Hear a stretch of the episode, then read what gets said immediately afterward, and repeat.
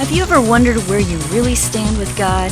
Are you overcome with feelings of guilt because of things you've done wrong?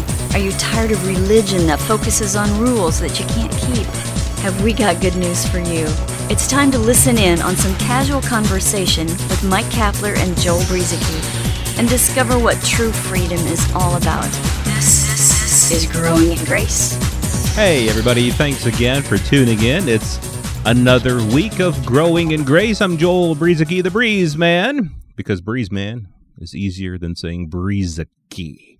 And Mike Kapler over there, I call him the Cap. A lot of people do. Uh, Cap is pretty easy to say too. And we like simplicity around here. And that's the only reason I brought any of that up. Because we were talking last week, we were talking about the simplicity that is in Christ, the simplicity of the message of the gospel. A lot of times in the church, that message gets complicated when really it's so simple. What God has done for us, who He has made us to be, and, and so on and so forth. It's all so simple. We talked about that last week. Both Cap and I, we shared how the message that we shared with people back in our early walk with Christ, it was generally speaking a message of, okay, now you're a believer here's what you do. You need to start reading your Bible. You need to start praying. You need to confess your sins. You need to do this, this, this, and this. Both Cap and I in, in different ways. And maybe you, maybe you've experienced similar things, or maybe you've had other people tell you these things. And so we contrasted that a little bit with how we would share the message of the gospel today. It would be more of a message of, of sharing you're a believer now. Here's what Christ did for us. You know, do you believe this? And as a believer now, here's the goodness of God. Here's the love of God. Get to know the love of God rather than a list of things to do. So we'll talk a little bit about that and some other things this week. Yeah. So you're having a conversation with somebody, friend, family member, probably not a family member. I'm just kidding. Politics and religion with family, forget about it. Seriously, maybe somebody that you know, for all I know, it's somebody from church, but you're engaged with somebody who is going through some things.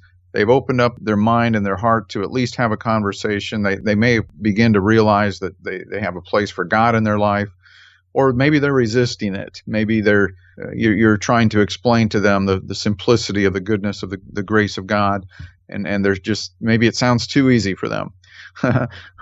that's uh, that's one possibility. The mm-hmm. other possibility is there are a lot of people out there maybe they've been in church at some point in their life or they're looking you know from a distance and their perception of what christianity is is based upon change and doing. And i don't get to do this anymore and i have to start doing this anymore and they have a hard time seeing um, themselves in that place because it just doesn't sound like them. It doesn't feel like part of their identity, so to speak. So they think that Christianity and um, converting to Jesus Christ will kind of be one of those things where they have to they have to start performing in a certain way, you know, behavioral changes and things like that. That will keep people away sometimes too. So you got different schools of thought out there where some people say, well, this gospel thing you're talking about sounds too easy.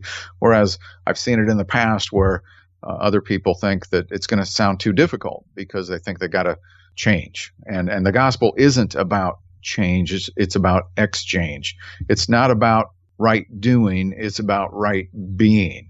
That's the foundation of the gospel. And so when we're having these conversations with people, as we were talking about last week, I, I don't do the Romans road thing anymore that that I did uh, decades ago when I was trying to lead people to to Jesus Christ. I just speak from my heart. And I think the real key, though, is trying to keep it simple. When you're sharing the good news of Jesus Christ, keep it simple. You know, like that, that tweet you shared last week, Joel. I mean, there was just three simple things there, but essentially, people have fallen short. Okay. Nobody has done it right. And it comes down to a simple choice. Do you believe in what Jesus did was enough for your salvation and for your eternity because he paid for it with his blood? Or are you going to reject that? Are you going to believe or are you not going to believe? I would keep the message simple, but stay away from performance based issues. You know, th- those kinds of things can be a, a discussion further down the road, perhaps although it's going to be a whole lot different for me these days than it was uh, decades ago. Because, like I said last week, I used to give people all the bullet points of what they need to start doing now that they're a Christian. You sell it as a free item, and then you start telling people kind of what it's going to cost them. yeah. That's what I used to do. And I know a lot of other Christians do it too. Yes, I see those hands out there. You, you've done the same thing, right? Me too. Uh, we can still share the gospel of Jesus Christ from a grace based perspective, and it's going to be a lot more effective, I think. But leave people with a choice. And, and the other third choice, besides believing and, and not believing, is do you think you can get there on your own performance, on your own merit, get there your way? The Bible says you won't be able to do that, but there's some people who will just kind of shrug and say, I'm not that bad of a person and um, I haven't killed anyone. And uh, they'll just go off on their own. Yeah. Well, it's like that tweet. Just I'll, I'll read that tweet again uh, real quickly here from Tullian Tchividjian. He actually tweeted this on May 1st, 2018 here, but the, he says, uh, the message of the Bible in three sentences. God's demand, be perfect. God's diagnosis, you're not perfect. God's deliverance, Jesus was perfect for you. I mean, how simple is that? That's the message. That's how simple it is.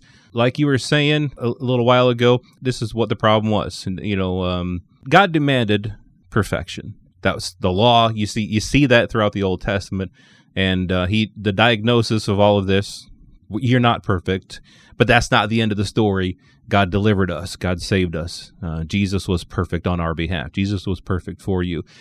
And so when uh, you're t- like you say, when you're in this situation, when you're talking with someone, when someone at least is at least open to hearing what you have to say about this Jesus thing, about this gospel thing, you were t- something you were saying there, Cap. That's really what kept me from coming to the Lord for many years. I've actually been a believer all my life, but I thought, I mean, as far back as I can remember, I've always believed, but I thought that I had to have my act together, basically, in order to have this walk with God. Because the message that I got, not necessarily from the church that I grew up in, but the message that I got from the church in general, in, in society, uh, the message I got was that you had to change, you had to change your ways. You had to have your stuff together. And I knew that I didn't. And that kept me from knowing God, from really getting to know Him. And so, like you say, there is a choice, that initial choice that a person has. Do you believe that Jesus Christ, that he died on the cross for, for your sins, to put it simply? Do you believe? That decision is really, it's, it's a simple thing to make. And then once a person has come, if they decide they want to, and, and you know what? If, if somebody says, I'm not sure, you know what? You don't have to convince them you don't have to spend a whole bunch of time convincing them. You can just leave it there and, and, you can let the Holy Spirit work in their life. That's another part of this simplicity thing that I didn't used to understand is that it's not up to me to get somebody else saved. uh, I can sure share the message. And again, we want to keep it, try to keep it simple. Uh, but we leave it in the hands of the Holy Spirit. And then once they've made this decision, yes, I do believe that I can't do this. I need I need Jesus. I need what he has done. I, I need to rely on his finished work. Well then, you like what you're saying, instead of giving them a list of here's a whole bunch of things you need to do now. There's ho ho ho, you just told me you just told me this was a free gift. You just told me that God did all of this stuff on my behalf. Well, yeah, he did, but here's a bunch of stuff you need to do anyway. No, instead of that, tell them as simply as we can the good things that God has done for us. He's He has made us by nothing that we've done saints. He's perfected us. He's justified us, and it's through nothing that we've done. And God loves you, and He wants to know you and for you to know Him. That's really why He saved us. He didn't save us to give us a whole list of things that we need to do from now to eternity he saved us because he wants us to know him, to know his love and his grace. And so we can really try to keep it simple and, and not complicate things for people. Yeah, and, and then once they make the decision to open up their heart, confess Jesus Christ as Lord, to believe. It's as simple as that. It's not a work on our part, it's just a gift that we receive. And I know there are some people out there who, who will try to take a black highlighter to believing, but that's exactly what you'll have to do when it hmm. comes to the scripture, you'll have to use a black highlighter. It's quite plain and simple. Jesus did it all on our behalf. We just choose to to believe it and, and receive it or reject it. I mean, we have that option, that opportunity. Whosoever believes in him shall not perish but have everlasting life, right? So once they come into the fold, so to speak, once they've made that decision to say, yes, I want to I want to trust in what Jesus did on my behalf Now, instead of giving them the bullet points that I would have given them 25 years ago with here's all the stuff you've got to do, that was just a, a ridiculous. We, we would call it discipling. You know, mm-hmm. disciple people. Cookie cutter Christians, somebody once called them. Got to try and develop and mold them and make them like us. Instead, maybe a, a more effective approach now to these new believers in Christ would be to let them know who they are in Christ. Who, who, who, how are they identified already as a believer in Christ? Not what they're going to try to become through what they do. That's not the gospel but who God has already made them to be as a believer in Christ. And just a few examples, they're a saint. And again, this is not something that they have to work at to become. They're the righteousness of God in Him. It's God's righteousness now abiding in them. They're right with God. They've been perfected, set apart, sanctified. They now have peace with God saved from God's uh, wrath, free from condemnation. Nothing can separate them from the love of God. Nothing. They're overcomers in this world. And the list goes on and on, but um, you know, it's just I mean, we can go on and on here with dozens, if not into the hundreds, of things that identify a, a new Christian. That's the spiritual reality in a fallen world. And once they begin to understand and grasp this and believe it, then you can begin to see the, the behavior uh, become affected by it. I mean, even just understanding the love of God without condition can cause a person to to do a complete you know 180 when it comes to the to their attitude and and their actions. I'll yeah. let you wrap up, Joel. Yeah, I think that's it because I think the message in much of the church is you're saved and now here's what you do. They skip past who God has made us to be. They some people might touch on it a little. It's like we've talked about in the past. Sometimes they'll want to talk about love and grace, but then we want to get to the meatier things. We want to get down and dirty and here's what you need to do. And I want to say for one thing, there's nothing wrong with doing.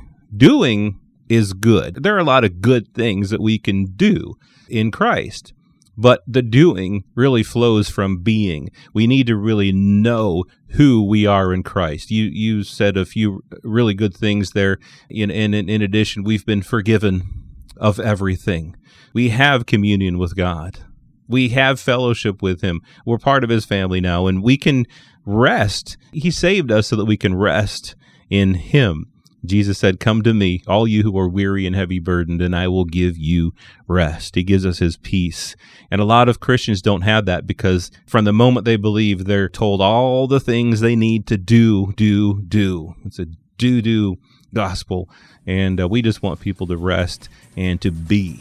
And something that we can rest in is the fact that we are dead to sin and alive to righteousness, not because of our behavior and performance. Now, behavior is good, it's important. Avoiding sin is profitable. But our identity and the fact that we are dead to sin and alive to righteousness has nothing to do with our behavior, and we'll talk about that next week on Growing in Grace. This has been Growing in Grace with Mike Kapler and Joel Brueseke heard online through various internet sources around the world each week. To access hundreds of past programs, visit graceroots.org. Share it with a friend and listen again next week for more Growing in Grace.